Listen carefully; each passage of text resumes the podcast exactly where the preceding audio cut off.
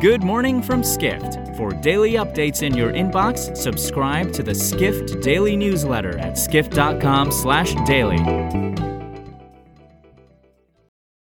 It's Monday, October 11th in New York City. And now, here's what you need to know about the business of travel today.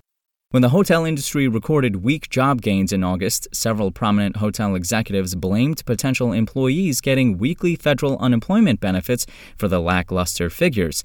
But after another month of less than expected job growth in the hotel industry, it's clear that those benefits aren't the cause of the labor shortage crisis, writes hospitality reporter Cameron Sperance. The leisure and hospitality sector added 74,000 jobs in September, while the hotel industry was responsible for only 2,000 new hirings, according to the latest U.S. jobs report out Friday. The anemic job growth numbers shot down the argument made by figures such as Hilton and Wyndham CEOs Christopher Nassetta and Geoff Ballotti, respectively, that the labor shortage crisis would improve when the extra $300 in weekly federal unemployment benefits expired in early September. Meanwhile, Chip Rogers, the CEO of the American Hotel and Lodging Association, believes that other benefits available to workers could have dissuaded some people from hotel jobs. But he said it's time for the hotel industry to better market its job opportunities and not just blame benefits for weak hiring numbers.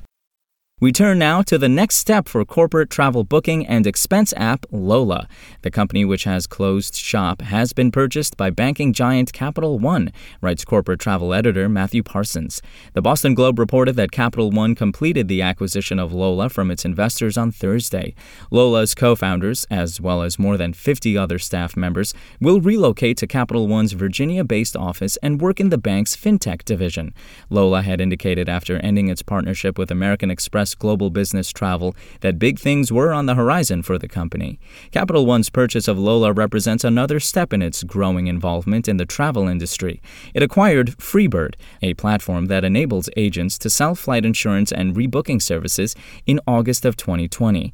In addition, Capital One led a fundraising round earlier this year for online travel agency Hopper, which partnered with the bank to launch booking platform Capital One Travel.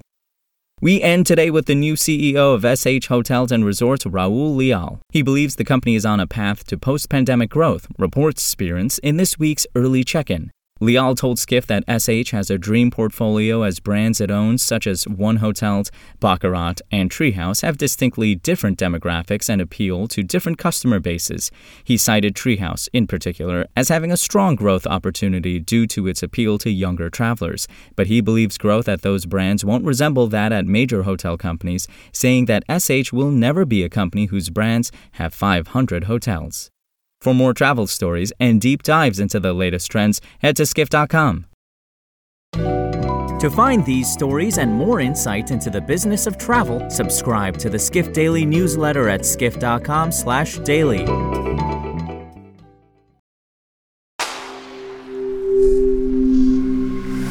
Spoken Layer